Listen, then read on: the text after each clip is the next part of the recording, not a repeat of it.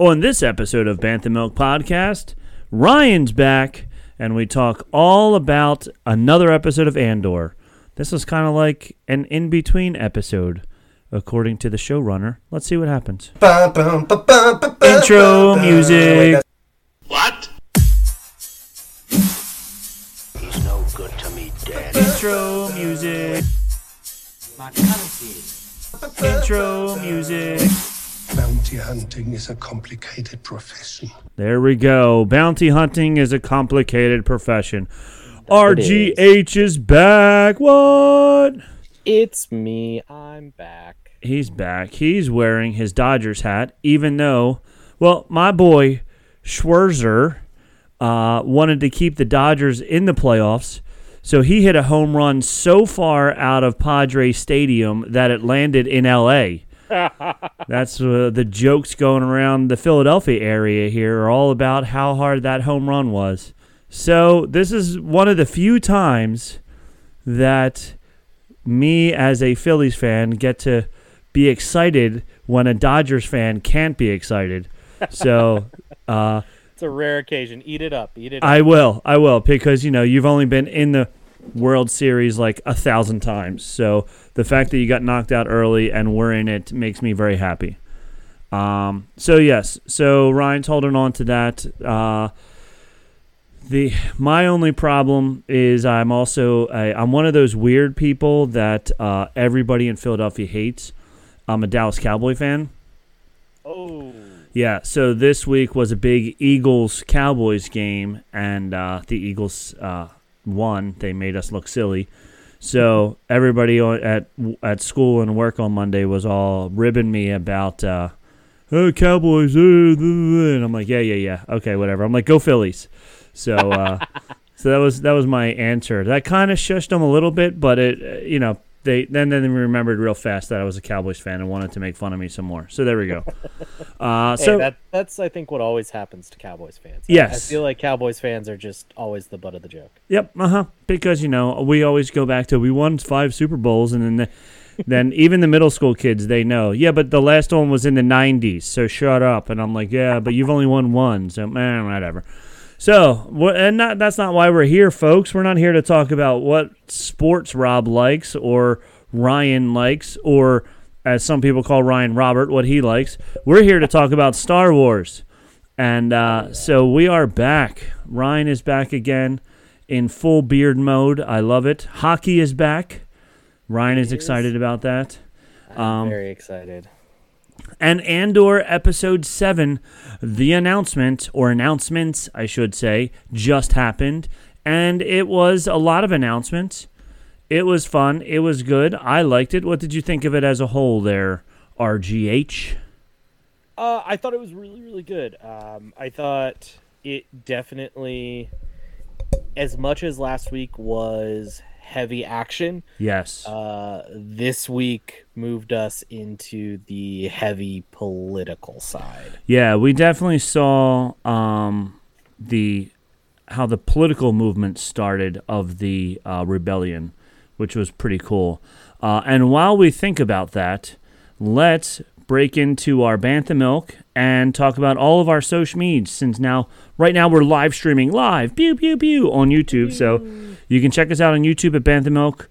Uh, just look up Bantha Milk Podcast and you'll find us. Um, I have another, and it's pretty funny when you were talking all about how Jason from Ears Up Network, which is our parent organization, Ears Up, E with a Z, Ears Up with a Z. Uh, they actually get paid to run ad advertisements for the 21st Amendment.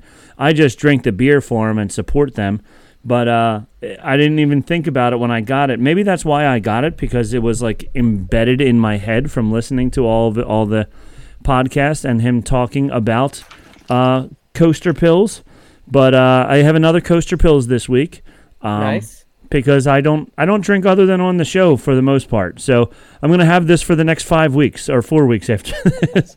so get used to hearing all about coaster pills, and Jason will be very happy that I, at least I get to drink it. And you, sir, what do you have this week? Same thing or something different? Uh, I went something different. I went with go. Corona this week, uh, inspired by Andor's Runaway Planet of Choice. I like it. I like it. Very good. So bust that open.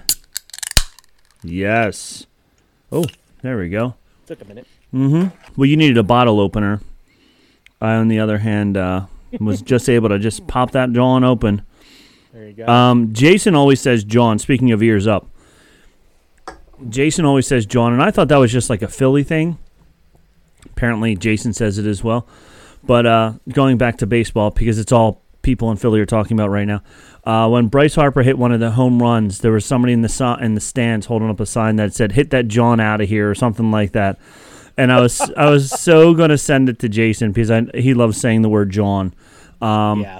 so anyway, Ears Up is our parent organization. That other guy's uh, the Supreme Taco Supreme uh, with guacamole and sour cream. I forget uh, Resort. They are there as well. They have another show, uh, which is pretty funny, where they uh, go through old direct to direct to DVD, direct to VHS Disney movies, scraping the vault. There's Ears Up in depth, and then there's us right here at Bantha Milk.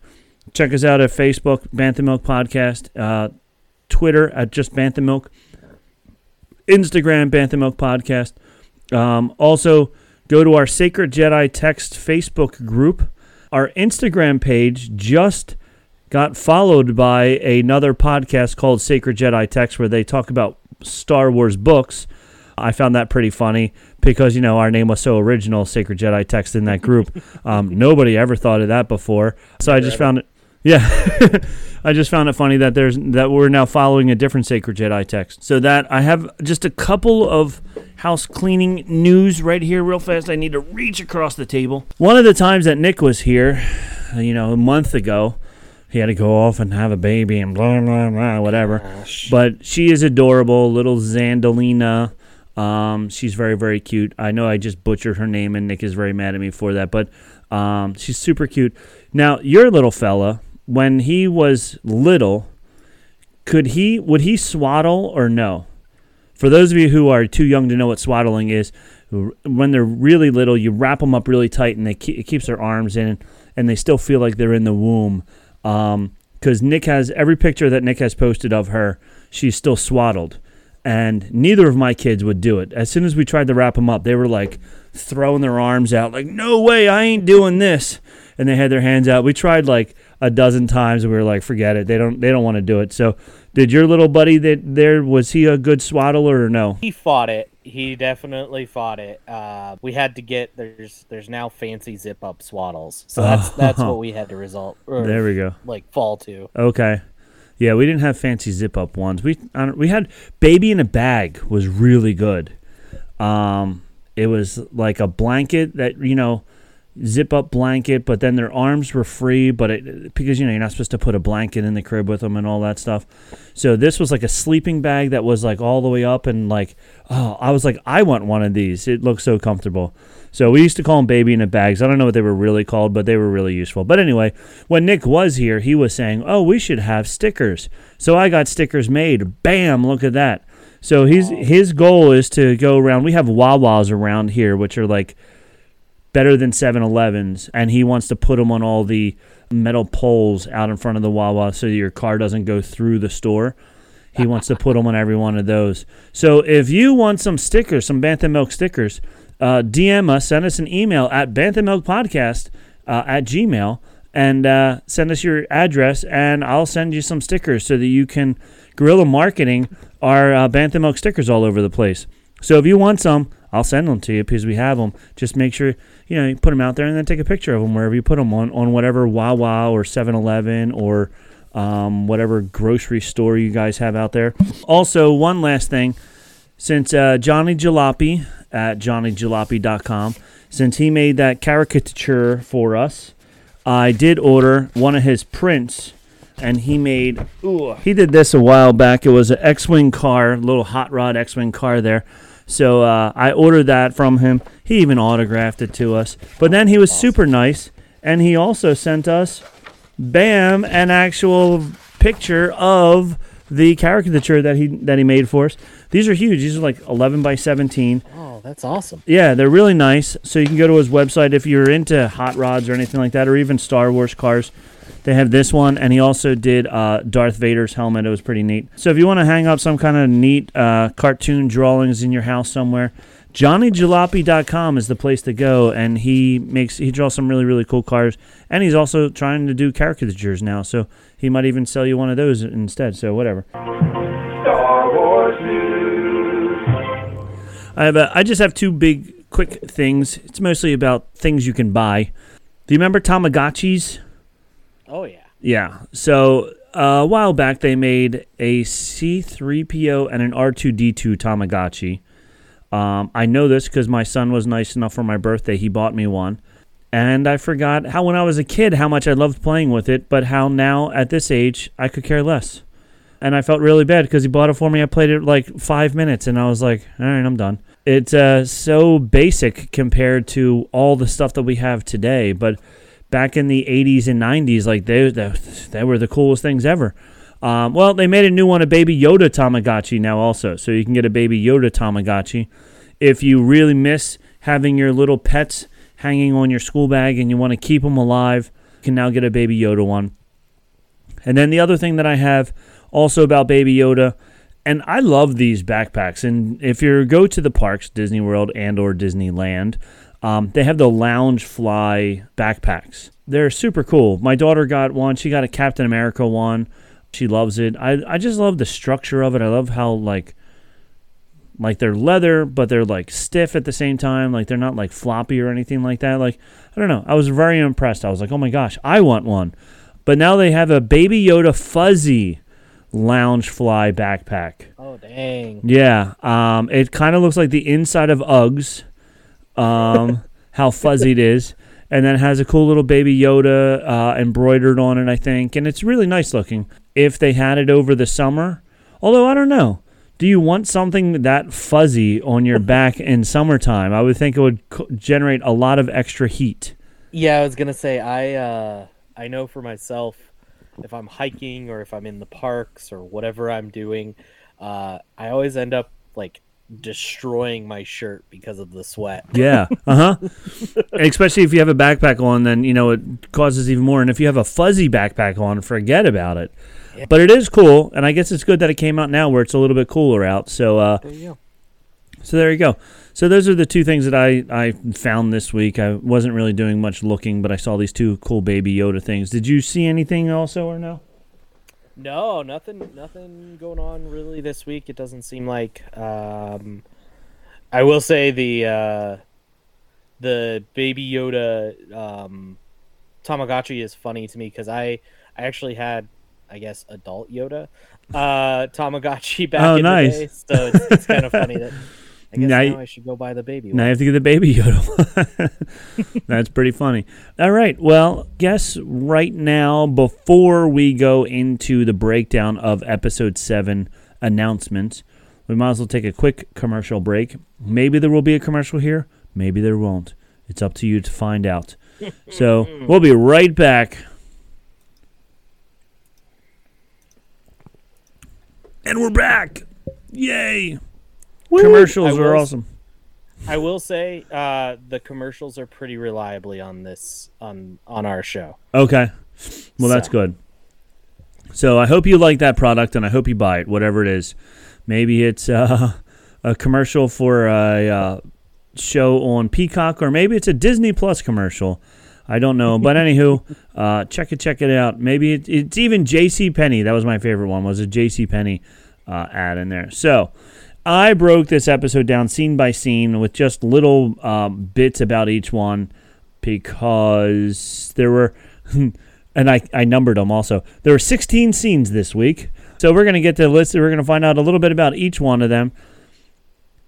I I like when people call them Easter eggs, but it's just like their way of making continuity, making it, you know, good continuity. It's not really an Easter egg. It's just like this is what's in Star Wars world. So this would be here. So it should be Right, here It just carries over. it just carries over. So uh, there was a lot of that, a lot of good stuff that carried over. And last week, like we said, was the action that started the rebellion f- as a whole because we now had 80 million credits that we can afford to do all the rebellious stuff with and get everybody together. This week we saw Mon Mothma, a lot of Mon Mothma, and then a lot of the Imperial retaliation to this going down. So so this wasn't as exciting and I should have written it down but I didn't. But the showrunner for the show talked about how episodes like 8, 9 and 10 are grouped together and they're all about X and then 11 and 12 is the big finale and they're all about Y. But they didn't really say what 7 was. So 7 was kind of like this almost like a limbo episode, like it was a standalone excuse me, I have the hiccups. It was a standalone episode, and I can see where it, it is a standalone because it was just a little bit more, like you said earlier, like serious building of just drama. You know, like there wasn't a lot of action, there wasn't a lot of stuff going on, but there was a lot of important stuff in this episode. So we start in scene one. Syril, that poor guy, uh, is getting blasted by his mom again. She is just tearing into him. Uh, Tore him up. she tore him up. she, uh, but yeah, she tore him up. She, uh, she was not letting him get away with anything and just complaining about everything still. Oh, that's what I want to say. StarWars.com had two recipes, and one uh, my daughter was going to make for us, but then um, sh- we never went to the store to get all the stuff that we needed to get for it. But there's a cool, cute recipe to make Baby Yoda Halloween cookies. They have a recipe to make like it's almost like I guess it's like a sugar cookie type of uh, cookie, but then fondant on top of your cutout of Baby Yoda with a ghost sheet made of fondant, and then you put little eyes and stuff on it, so it looks like Baby Yoda is a ghost. So it was pretty cute. and then adorable. yeah, and then the other thing they had they had Syril's uh, cereal, and it was like Rice Krispie. It was like it goes get blue crispy treats, and I don't know where you can find just regular blue Rice Yeah. Krispies. Like I'm like, oh yeah, that's easy. If they exist, sure, go right, go ahead. So I don't know if I missed a part where it was like uh, take Rice Krispies and spray them with like water and blue f- blue food coloring or not. I missed that part, but yeah. So it was like, yeah, if you have blue Rice Krispie treats, it's very easy to make his cereal. So yeah. That's funny. It's almost like they're uh, they forgot to release the blue cereal that they thought they were going to release. the Star Wars cereal. We- we have all these in a warehouse. Why didn't anybody ever send them out? Oh, we forgot all about that. So, yeah, so back to the show. So he's getting yelled at by his mom again. Nothing that he does is, is right. Uh, she's complaining this time about his tailored clothes and the fact that his collar was too long. It says that he's trying too hard or this or that or whatever. Poor poor guy. No wonder why he's so beaten down. He's just like His mom just destroys it. it- she Yeah. just destroys him no matter what. Um so poor little fellow there. And then uh even at the end when he's at work like he, he's just like this is not what i expected my life to be i did not think i was going to be living with my mom and working in this cubicle the rest of my life but anyway yeah uh, that's spoiler for the end of the show scene two we're in the in the isb office and uh Dedra knows the Empire's doing it all wrong, basically, is what I wrote down. Like, she sees what they're doing. They're talking about, you know, we need to do this, this, and this now. And she's like, man, that's what they want you to do. Yeah, they're- Um, they're, playing the exact bad guy playbook. They're, Mhm. Let's retaliate with even more. You know, I think it was they wanted to levy a tax of five times the amount that was stolen if if anybody's caught harboring rebels. And Right. Yeah. Exactly how to be a bad guy. Exactly how to be even more of a bad guy. Be the baddest of the bad guys. And then um, the person that was leading it was Wullf Yularen. Uh, And he was from A New Hope and Rebels. So. Yep. It was it was cool. Uh, that would be one of those Easter eggs. I'm actually curious if that sets us up because down the road, Yularen is, um, he's Thrawn's mentor, obviously, Right. and then he's also um, the Sideburns guy from Rebels. Oh yeah. Um. Oh, I forget what his name is. Yes, I know who you're talking about. Um. Yeah. you're gonna look it up for us. yeah, I'm gonna check. Let's see if I can figure it out. Uh, Sideburns, there it is. Kallus. Yes, there you go. Good. So he's he's Kallus's um, Mentor. mentor. I was gonna say teacher, Yeah. boss, yeah, and also Thrawn's boss. I would love if we were able to see Thrawn in this series, but I think it's too early for Thrawn. Yeah, I, think at most he's gonna be like somebody who like is at a meeting table that Dedra is at or something. Yeah, yeah, that would be pretty cool because he's so cool. I love Thrawn. He's like the one rebel. I mean, of course, you know everybody loves Darth Vader too, but are the one Imperial uh, that I love. So he's pretty cool. All right, scene three. Luthen is listening to the news about the heist. Now, I have a theory about this, and I'm probably way wrong, but we'll see what happens. Uh, Mon Mothma stops by to find out if he did it. So uh, she comes in. Um, we see some things in the background. You see the necklaces of the father, the son, and the daughter. Um, oops, you're blurry on me again. There we go. Um, oh, am I blurry? no, Sorry. you got you're good. Okay. It could be my Wi-Fi on that computer also. Um, but he it's funny, she has her back to the to the door. She tells her driver to stay outside because her driver's an ISB spy.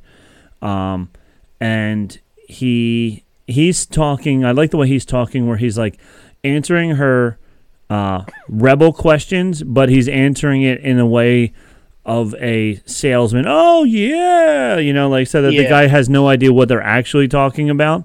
Uh, very animated and stuff.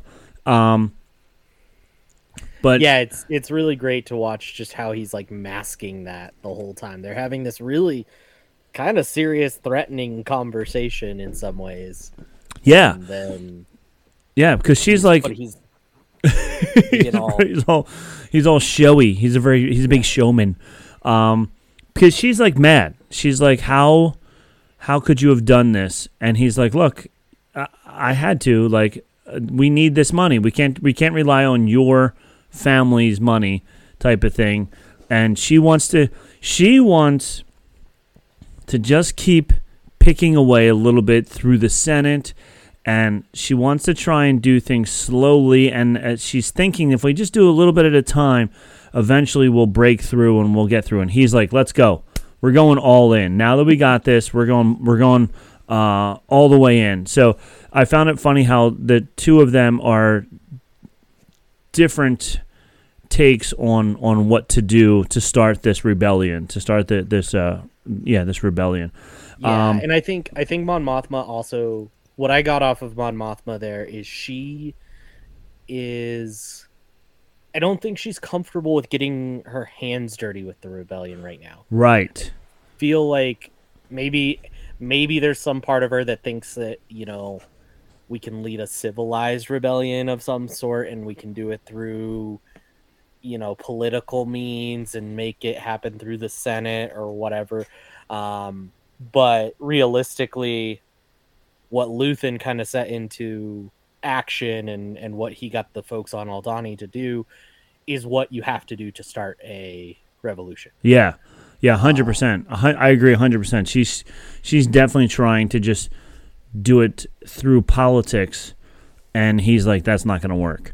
Um, and then his assistant, which I have her name later on, um, Kia, Kil, Kilia, K L E I Y A.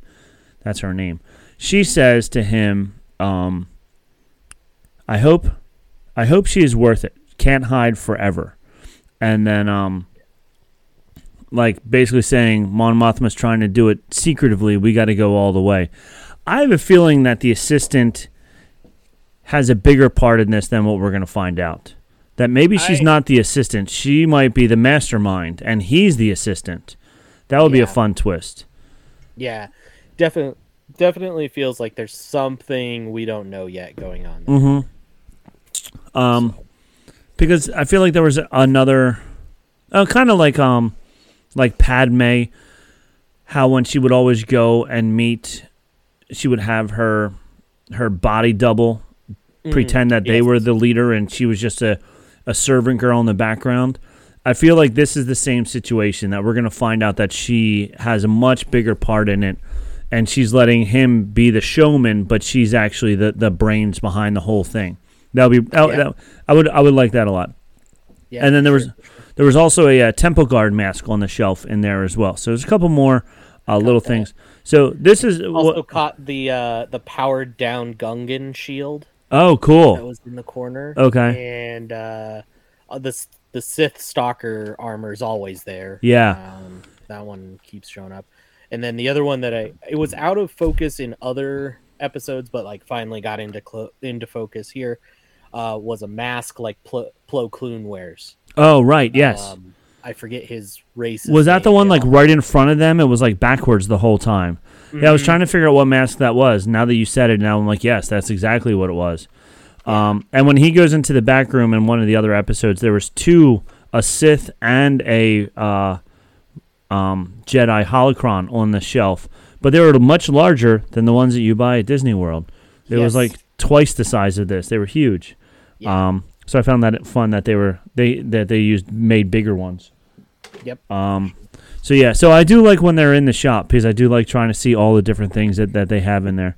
Um, and they've done a good job of of making it like like they're not focusing on the things that they're supposed to be Easter eggs. They're truly background Easter eggs, which yeah, is really cool. to- Yeah. to- for nerds like us. for nerds like us to oh I know what that is yeah um and then um the, uh the Syril uh he then he goes he starts his new job at the Bureau of Standards and the guy says weights and gauges seems more exciting from the outside I was like yes weights and gauges definitely seems very exciting like I think people all the people in the streets are like I really wish I was working in weights and gauges um they're a more vibrant arena than the redundancy of ver- verification um, is what he says. The redundancy of verification. I'm like, oh my gosh, all these jobs are so boring.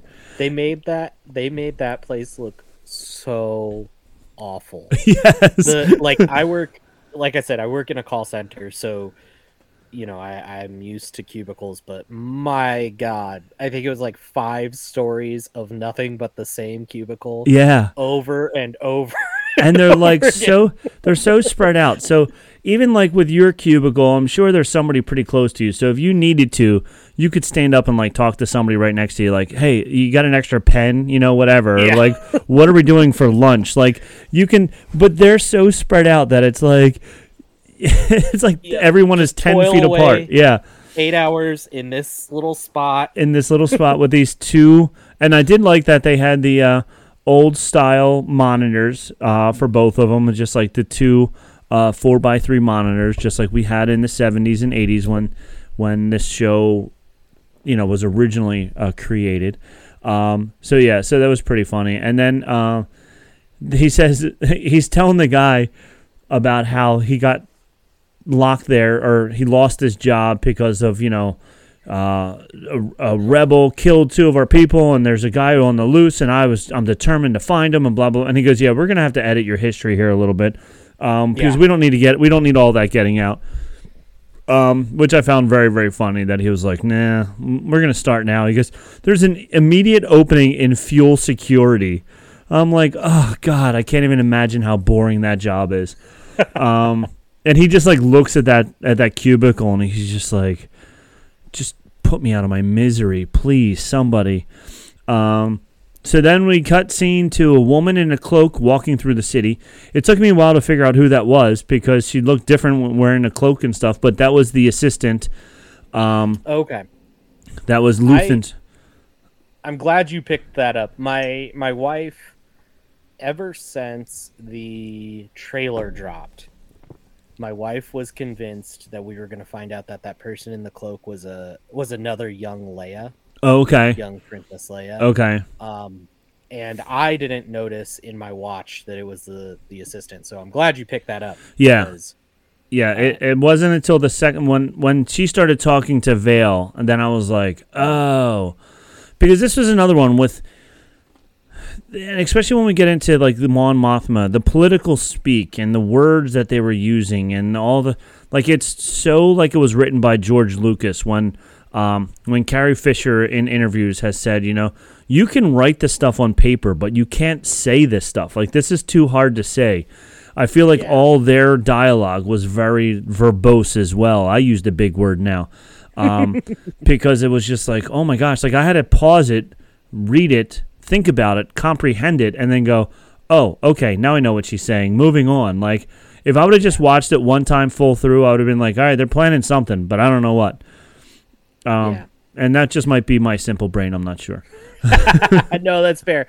The other the other thing that I thought was interest uh, interesting about this, like where where she's walking through, um, I I caught. Um, I don't know if you caught this. There were some like security people, and they were wearing the same helmets that we see the rebels wear Okay. on Yavin. The kind of like bubbly with the long back. Okay. Yeah. Uh huh. I Um, didn't see that. That's awesome. Yeah.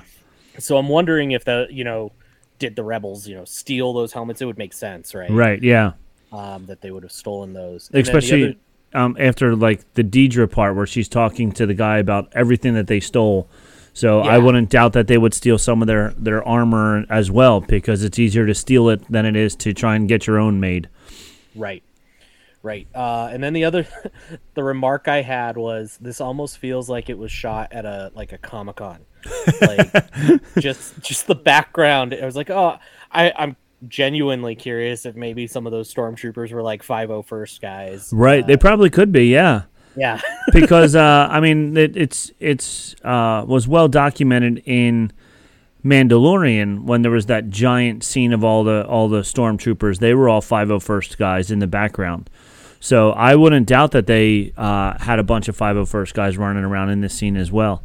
Um, so yeah, so we see her running through. She's looking at symbols written in chalk on the ground to know where she's going to go meet this other person.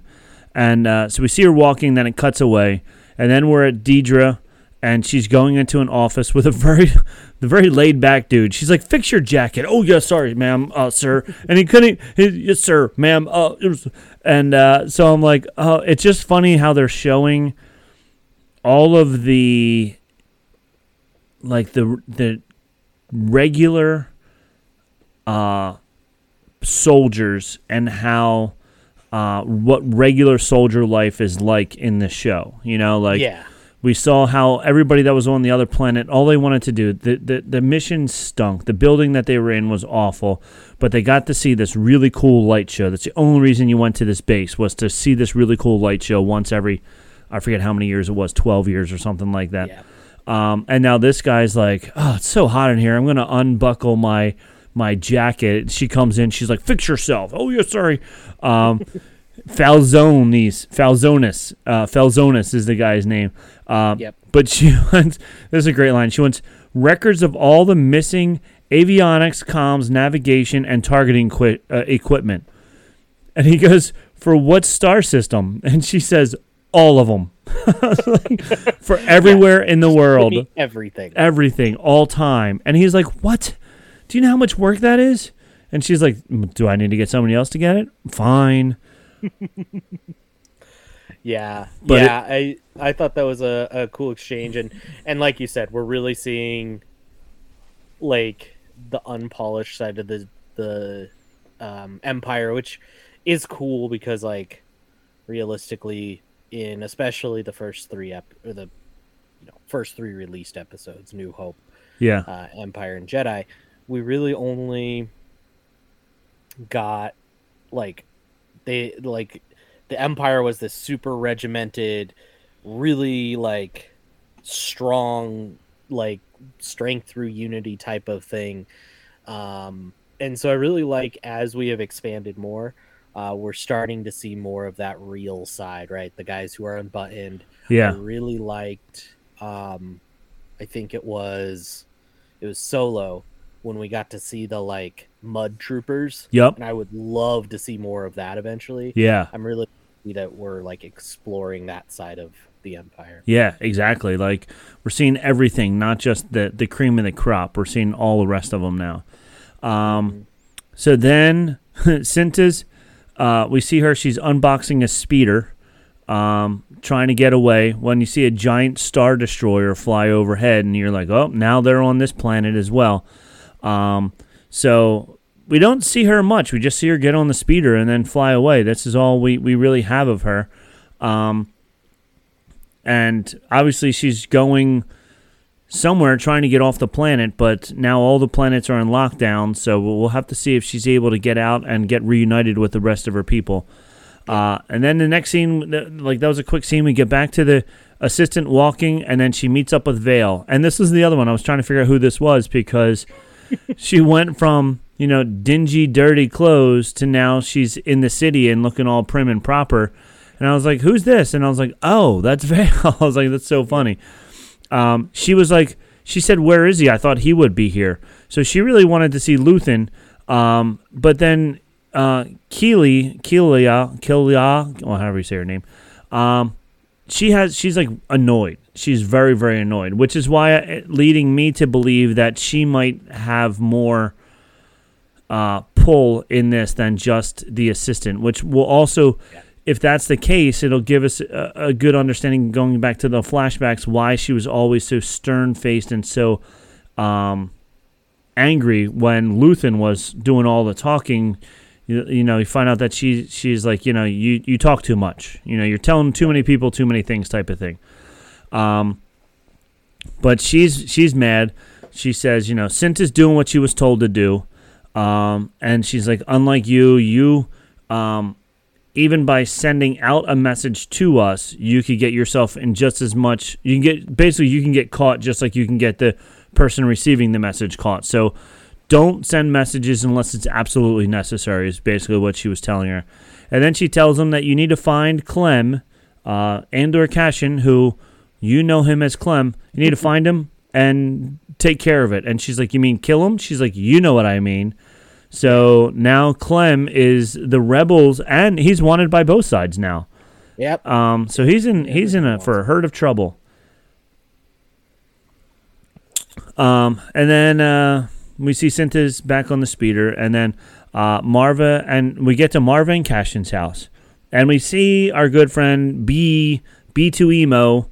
Um, he's back, happy little fellow. I love him. Um, he's like, "Oh, Cassian, you're back." Um, and then uh, I love his stutter. His I do. Stutter is so fun. Yeah. It, it's. I don't know. It's just so fun. Mm-hmm. and he's like like i was saying to nick he's like a puppy that can talk Yeah. like he's very happy to see you uh, which like a puppy's extremely happy to see you so if a puppy could talk he would be he would be b2 emo bemo he would he would definitely be him because they're like yay you're home but now they can actually say yay you're home where before they just bark at you so it's pretty fun um and then uh he, we find out that there's troopers all over Ferrix and that it's under Imperial authority. And Cassian finds out that Tim turned him in, which is funny because he was like, "You know this?" She's like, "The whole town knows this." He's like, "Oh, It's big news. it's, fine. this isn't a secret." Um, and then he he basically wa- he comes back to take her away because now that he has his two hundred thousand credits or less now because he bought a ship and now he's giving he's paying off his debts. So now he's down to like hundred and fifty thousand credits. Um, he he's he's come to take her away and run away, and she doesn't want to go. Um, and I found that this was fun. She was like, he's like, but there, he was like, there's, uh, I'll take you to a safe place. She's like, I'm in my safe place, and I'm like, in your house, and then she's like, in my head, and I'm like, okay, that's a little crazy speak. Like they'll never get me up here. Um, yeah. but uh, but it was fun. Um, so she she doesn't want to go, and then we cut away to to fancy party on Coruscant. Um, and this is when there's like all this talk, which I was like, oh my goodness. Um, she's talking to her old friend Tay Cloman, and uh, I don't know if he's been in anything else. I don't think so. I don't think we've seen him before. Not that I'm familiar with. I will say, say Chandrila, where he's from, Okay. is that is where the Star Cruiser that they built at Disney World is from. Oh, okay. Um, So maybe we'll see him in Disney World. there we go. No, I think it. Yeah, yeah. But it, it's definitely a very affluent system from my understanding and it is cool you know finally in some sort of video media they're actually referring to a place that like they built Yeah. instead of you know Batuu which never gets referred to Right. um, so Yeah. kind of found that like a cool little easter egg Yeah, and also Mon uh, when she says, um, whatever the charity thing that she's making, um, is is her her con- her country, her planet that she's from. Um, so uh, let's see. So some of the some of the lines in here, he says, "I'm not sure you're aware how far afield some of us have taken our political allegiance these days." I was like, "What?" I had to look up what the word afield meant, and it means apart from, like how far Yeah, away we've we've there. gone from from the empire. I was like, okay.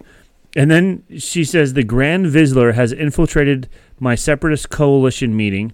Um, as long as everything everyone thinks I'm an irritation, there is a good chance they will miss what I'm really doing. So it's funny because they start this conversation and he's like, "Look, you're all about the empire. I am not." He's like, "You don't understand. We we're not actually on the same page anymore." And then by the end of it, she's like, "Uh, but what you don't know is we are on the same page." right Um, I this uh, this part of this episode is what hit me where like oh excuse me uh where they're talking about this being a uh you know this was a political thriller and there's been a touch of it here and there but this felt like I was watching like I don't know Tinker Tailor Soldier Spy kind of yeah. thing. it was like a really strong political thriller type of scene where it was it was actually a, a thriller for a Yeah, hundred percent. And even she even said like, "Oh, my husband's coming. He can't be trusted." So she doesn't even trust her own husband. Um, the daughter came over and talked to them for a minute, and I was like, "What is the point of this?" I think maybe the husband. Well, this is just more of um, showing that she's trying to build this revolution and this and this rebellion, and she can't even control her own kids, her own kid at this point. Um, yeah.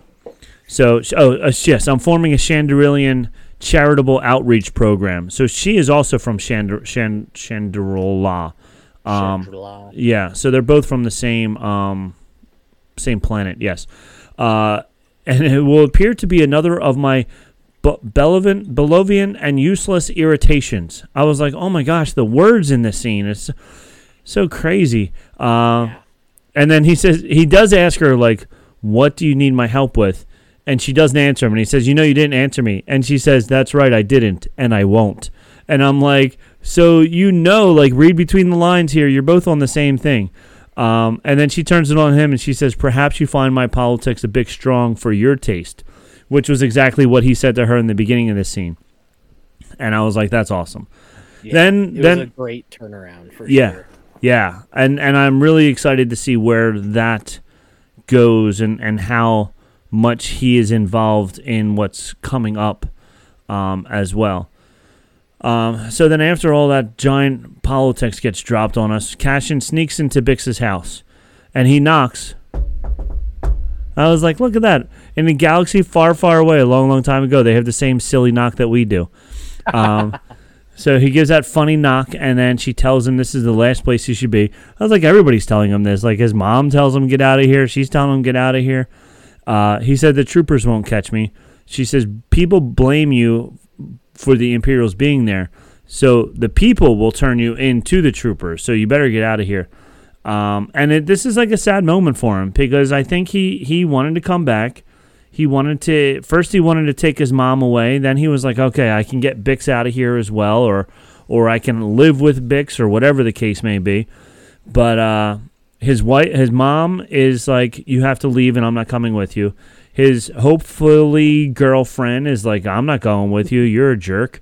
Um, so everything that he came home for, it, the only thing that really loves him still is the is the droid, and and just BMO, and his mom won't let him let him, or yeah, his mom won't let him take BMO with him. So, um, so he gives her twelve thousand credits, and he says, "This is to all the friends. This is for what uh, what I owe them."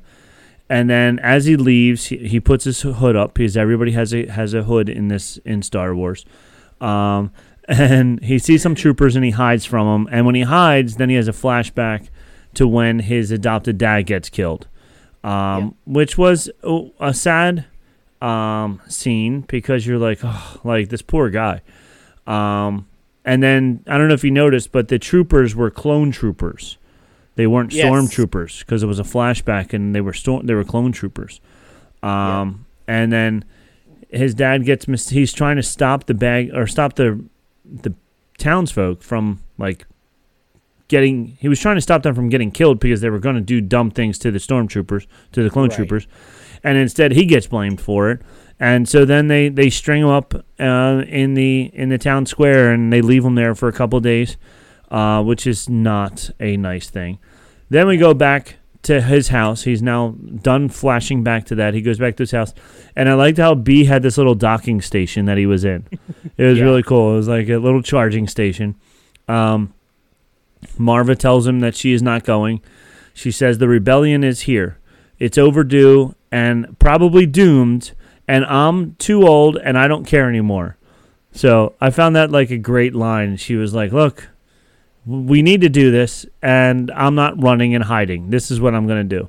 Yeah, And- I I liked that. She she didn't care why she or she cared why she was rebelling, obviously, but she knew she was going to rebel. Yeah, yeah. I think she was so tired of running because she even talks about how she avoided the time, the square that um, that her husband was was murdered in, and all that stuff. And she's she's finally had enough of hiding and whatever. And she's like, "That's it, I'm in." And um, it's funny. Um, on one of the YouTube shows that I was watching, uh, Screen Crush, I was watching, he showed um, uh, Mavera, M- Mavern, yeah, Maverin, uh, when she was on Harry Potter because she was Harry Potter's aunt, and it was funny seeing how old and disheveled she looks now. And I know that's extra makeup making her look older and more frail compared to how she looked as the aunt on on Harry Potter. Um, so it just made me laugh. Um, Yeah. So while she's talking, there's another flashback to where Cassian attacks the troopers for killing his dad as a little kid. He's with like a stick. He's going running at him, and then uh, um, people are standing up. They're yeah, um, uh, yeah, and getting killed. Oh yeah, he, she says she says Aldhani was just a rob, or he says Aldhani was just a robbery, and then she says no, people are now standing up. Now I wonder if she knows. I think she might know that he was a part of the Aldhani robbery, but she's not saying anything to him because I think she doesn't want to, uh, like, have that knowledge or something. I don't know. Like, do you think she knows? I yeah, I don't know. I, I She's she's a hard one to read. I I don't I, I, I could see her knowing that that he was part of the Aldhani robbery um because I think somewhere in there also we found out that Clem was his adopt was her husband's name. Yes. Yes. Um and I'm trying to remember. I, I hope I'm remembering this right. I don't think did did Cassian pick the name Clem or was that given to him? No, he picked it because because when he was on the ship with with Luthen, Luthen says, uh, obviously you don't want to go by your real name. What should we call you? And he said Clem. Um, Gotcha. So yeah. Gotcha. So Yeah, I mean, I, I could see Maarva like knowing. I could also see her not knowing, like that. It, like obviously, the story has kind of set her up to not know, but um, I think there's a lot in this show that that isn't what it seems, and I think you know, especially with us having another six episodes still this season, I think I think anything is still really possible. So I, I you know, I could see her knowing or being like an old friend of Luthen's, and Yeah. actually her being the reason why Luthen came more so than uh, his sort of girlfriend or whatever. I like that. I like that idea. I hope so. Um, it would be pretty cool. Um, and then B hides his head. She uh, she wants to help. She says she's been lying around and waiting to die too long enough. And then B is like, hmm, like he's like hiding. He's like, I maybe I should walk away. But in, and he says he says you can't beat them. She says not if I run away. I can't beat them. And then she's super excited to help. uh, she, it's like she she now got her second wind on life is the way I wrote it down. Like she's now like, let's go, I'm all in.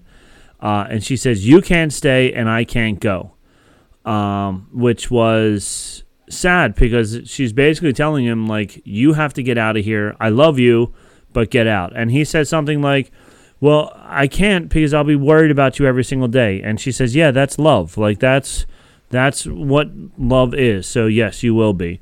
Um, so it's pretty sad. And then she says, one more thing: stop looking for your sister. There were no survivors on Kenari. Um, so I wonder what happened after they left. Um, and then she says, "Let it go." And then I heard uh, the Frozen soundtrack started playing. It was really strange. Disney's got to get that synergy in. she, No, yes, they do. Um, yeah, I I actually wrote down. I I said, you know, I don't I don't know if she knows that there were no survivors. Um, I think she knows she's sending Cassian off to to do more rebelly things. So maybe she's trying to clear his mind, I guess, okay. and just being like, hey, your thing about your sister, just stop. Um, you know, I, I I think that's probably to me that's what it was. I I think his sister's still out there. I think so too. Yeah, I think she just doesn't want him to spend the time and effort looking because it's gonna he's gonna get in more trouble by doing that than he would um, by just going off and doing what whatever he's going to do. Um, so I think she's just trying to save him the I don't want to say hassle, but the whatever the grief and anguish that's going to cause by him going and looking for her. Yeah. I also think uh, what's interesting on the flip side of seeing the normal everyday pieces of the empire, um, we're seeing the like, we're seeing the more dirty parts of the rebellion. Yeah, hundred percent. Families being split up, Mhm. people dying, all that kind of stuff. That you know, in the in the movies and such, a lot of the rebellion has been this righteous cause that people are doing. Right. Whereas, like this is this is like, and it, obviously the beginning of a rebellion is going to be more dirty than the end of it usually Yep. but you know this is really the dirty roots of the the rebellion and the the hard parts that we don't necessarily get otherwise Exactly, exactly. Uh, and I I love this series because it's there's very little Star Wars in the Star Wars series. Um, not that I don't like Star Wars, I love Star Wars, but the fact that you can have a whole Star Wars series with very little Star Wars in it um, makes it so awesome to me. Like, there's not even that many laser guns No. Like, uh, there was obviously there was blasters in the fight but like you go whole episodes without any yeah, any blasters or lightsabers or anything and even when when they were holding the guns when they were going to when they were practicing or when they were dressed in their normal clothes those guns looked like uh, like AK-47s almost you know they didn't look like Star Wars guns. They looked like they had like a clip in the bottom which I found very odd that there would be a clip for shooting laser bolts. Uh, you know you, you can't just grab a whole handful of laser bolts and put them into the clip. So I don't know what the clip was for but yeah uh, i don't know why your uh why your battery needed to be banana shaped. Yeah, exactly. so, um, but yeah, but it's it's a it's a nice fresh feel on Star Wars, which I really like. Like, not that I don't want to see a whole bunch of lightsabers and stuff, but this is a great war movie, a great war series, um, and it just has a lot of Star Wars undertones to it, rather than smacking you in the face with Star Wars. It's all just there, you know. It's all in the background more. Um, so then we're back at the ISB office, and Blevin's trying to throw Dedra under the bus, uh, which was great. I love, and it to- it's great because it totally backfires. He's like, she's like, yeah, go ahead, say whatever you want to say, and then she's like, it's because I'm doing your job for you. Um, so this whole scene was great because it just shows the politics of the empire as well of the Imperials, um, and it shows how. She, yeah, it, Go ahead. shows how their rigid their rigidity doesn't let them like react to the rebels. They're they have all these strict rules, all these strict measures, and if they're playing by their rule book, yeah, and Dedra knows this, right? Yeah. This is her whole point. They can't they they're never going to fight the rebels because you know you have to submit 37 different papers to to Yeah. to try and get the data to go find a rebel and there's been a 37 attacks in the times that you've in, in the time that you've papers. waited for all that. Yeah. Um, it, it reminds me a little bit of like uh, like the Vietnam War. Like we wouldn't cross the I don't know what the number was, but we wouldn't cross the parallel to go into yeah the into you know. But they were coming down and they're fighting the guerrilla warfare against us, um, and we were like, okay, we're just standing our ground here. Um, and it feels like the same thing. Like she said, you know, we drew these lines to make all these sectors. The rebels don't work inside of these lines. They don't care. You know, they're just they're just doing their thing, no matter where where it is. Um, so I found it it fun that she even said like in in um, one of the other episodes that she's thinking like a like a re- rebel. Um, which is actually what they need. They need more people thinking like rebels than they do thinking like Imperials because that's how you're going to know what their plan is if you think like them instead. Um, so it was funny how it backfires on them. Dedra winds up getting more power because of it. And then um, as she's leaving, the major tells her to walk with her, and he says, uh, "He says, oh, good job. Uh, watch your back." Um, yeah so he's like, "You did a great thing, but uh, other people don't like that." So they, and this is where it would have been like a a really good like Thrawn moment for him to come in and she's thinking the way Thrawn would think, where he's not thinking in these straight lines that the that the Imperial uh, has broken everything down into. He thinks big picture, and she's now thinking big picture as well. And I would love to see her working for Thrawn. I think the two of them together, they probably could win the win this battle with, and the rebels would be uh, completely shut down. And then I would be sad because I would be excited that that Thrawn won, but sad that Thrawn won at the same time. um. So then we go to a new planet, uh, Niamos, yeah uh, which really was cool music really cool music. This whole episode had a lot of great music. Um, Yes. The the score behind it was amazing the whole time. Um, now I am confused. When we met Cassian before, he said that he did. Didn't he say he did six years in um, as a cook? Oh when he was talking to When he was talking to Skeen, Skeen. Yeah, he did say that. I- I I, I know what you're getting at now. the end of the end of the Niamos stuff. Yeah. Yeah. I, I I didn't put that together until right this very moment. Uh interesting. Yeah, because I, as soon as I saw it, I was thinking, okay, we either had a time jump forward or a time jump backwards. That's I wrote down time jump question mark. Yeah. Uh, because I I thought the same thing. There was definitely some sort of time jump. Mm-hmm. So uh, the way it portrays, basically, like you would think it would be six months later or like sometime later, um, because he's he's on this other planet. He's with some girl, so he's established a relationship there with this girl. Which, by the way, she is super annoying. Um, Super drunk and just wants him to go get more booze. Yeah, she needs more Pizos and Revnog. Um, you know the green one because we like you like the green one too.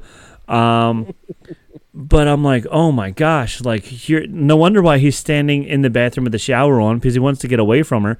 Um, but uh, yeah, so he, I mean, maybe he didn't establish anything. This could be a one night stand that she's just there. Who knows?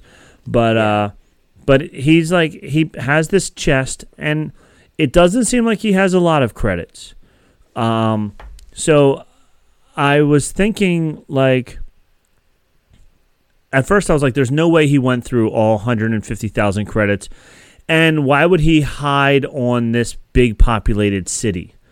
Like, Right. if you're going to hide, you're not going to go to a big populated city, no matter how scared they made him look as he's walking through town. Like, it, so that's why I'm I'm leaning more towards this was a flashback to what Yeah. got him arrested because he says that he spent six years and then you know was uh, you know something about him being a chef or a cook or whatever. Um, So, but we do see a K2 droid, which was pretty fun because you're like, oh, it's K2SO, but then the voice was completely different. Yeah. Um, so he, he goes out to get some more Pizos and Revnog, and uh, there's some guys that are being chased by a shore trooper, um, which I liked. I liked their armor. It was fun armor, and I think we've I- seen it before, maybe in like Rebels or something. Uh, we saw sh- shore troopers in Rogue One. Rogue They One, were- okay. There were shore, shore troopers on, um, and now I'm dropping the name. The last planet they were on in Rogue One, Okay. uh, Um, where the plans for the Death Star are. Okay. So yeah, so we see some more shore troopers, and uh, he's being they're being chased by the shore troopers. So he's scared. Uh, I'm sure he was up to no good, whether it's in the past or in the future. Um, but so he's he's like walking like kind of hastily, uh, and then he gets uh, pulled aside by the shore trooper because he does he is running scared. Uh, and then the guard he says to the guard like i'll wait here if you want to go deal with those guys um, and then a k2 uh, droid is coming up. He's carrying two people who are who are being bad whatever they were doing. Uh, he drops them and the guy says uh, he says make sure he hangs around or something like that. And the k2 droid goes hang hang and he Right. picks him up and he's like tell him you didn't mean that not like that. Um so then he goes and then he gets arrested and he's in this like bad um really poor uh prison or courtroom like very uh you know dr- dingy. There's one fan there one imperial fan there. That was it. Um it was just like which is why I also think that it was a flashback more than a flash forward because maybe it's like the start of the empire as well and like they weren't as funded as well or anything like that. I don't know um, no, and that's. Did you get the? Did you get? Did that judge remind you of the portions guy from? Yes. Uh, from Force Awakens. yes 100% uh, you get one half portion and she's like sitting there like eating eating her her nuts as it's going on um, yes. yes uh, Did you also catch that her fan had the imperial, the one fan that was there, uh, the grates for it were the imperial crest. The Imperial Crest, yep, uh huh, exactly. Which is like, oh, there it is. Uh, so the uh, you can get your Imperial issue fan, but you can't get air conditioning in this building. right? Um, and then she's like sentencing him to to crime. He's like, I didn't, and she's like, Do you want me to add something else to it as well? And he was like, No. And she's like, Fine, six years. He's like, What? She's like, This would have been a six month sentence, but now it's a six year sentence. Uh, and also on Screen Crush, Ryan Arey, the host of it, he loves to read um, Aurebesh. So okay. the two names that they ran over the uh, old um, credit card machine um, were neither of the two names. It wasn't his name was like Creef. Wait, Keef. It reminded me of it reminded me of, of Greef Karga. It was like Keef Garga, Yes. and I was like Greef Karga. Um, so it was Keith Garga or something like that. But when he ran the name across, it was um, it said like Kevin Kevin James or Kevin Jones or something like that. Like it was it was some guy who was um like a like an effects guy on s- on a couple of the shows. Might even be on this show as well. That's but cool. uh but yeah, so Ryan Arey, if, if you want to know exactly what it said in Aurebesh, he breaks down every time he sees anything written in Aurebesh, which is a lot of fun. Um, Nice. but it wasn't. It didn't say their names. It said different names. So he he was like, I don't know if you didn't think we weren't going to try and translate it or not, but uh, we did, and it says your name. So good job. um, so you see him getting sentenced, and then the very last scene is is our boy Syril going to his new job, and it's like uh, he's in a different type of prison than what what Cassian's going to. Um, Yeah. It so felt very office space. Yes, yes, it was. Well, Bob's, I have seven bosses. So when I make a mistake, I have seven people that come down and yell at me. Um, so I just try to do as little work as possible to prevent anybody from coming to yell at me. So Yes, I love uh, I love Office Space as well. So there we go. So that was the whole episode. It was a great episode. I liked it a lot. Uh, I, it was a lot of good character backstory building. Um, Now you see the the start of the pol- political end of it, and you also see how the Empire is handling things right now. Um, so what's nice about it is there are so many more episodes left. Like this is only episode seven, and we have twelve this season, and then we have twelve more next season. So I'm happy as opposed to you know Book of Boba Fett or The Mandalorian, um, where they only had ten episodes or eight episodes or whatever it was, where it's like, come on, give me some more. Like give me a, a great story. This seems to be turning into a really really good story. Yeah, I think they're they're hitting the pacing the right way. Yeah. It's it's feeling right. The only thing I don't like, and and it was last, it happened last, uh, happened last episode, and then it happened again this episode. The last scene is weird. It, it's definitely like a decision by the director. The Yeah. director's definitely doing that. Yeah. Um, but it's weird. Like the this time it was it was It was Syril. Yeah. Um, last time I it was uh Luthen, if I remember right. Yeah. It- The Luthen just like laughing. a, a weird little tag that it, feels like they're trying to make it a, a cliffhanger, but it really generally isn't. yeah, and it's almost like they're trying to do like a Marvel thing where they have a post-credit scene, but they have the post-credit scene before the credits because they don't want people to miss the post post-credit scene type of thing. But yeah, like neither of them really needed to be there to complete the story for the episode. Um, it was better this week than last week's. Last week's I really felt was completely unnecessary. Yeah. Um, this week's I was like, okay, because you know, like we get to see. Oh, here's one more. Syril opened and closed the episode in just two different versions of his of his life that he's not happy that he's in right now.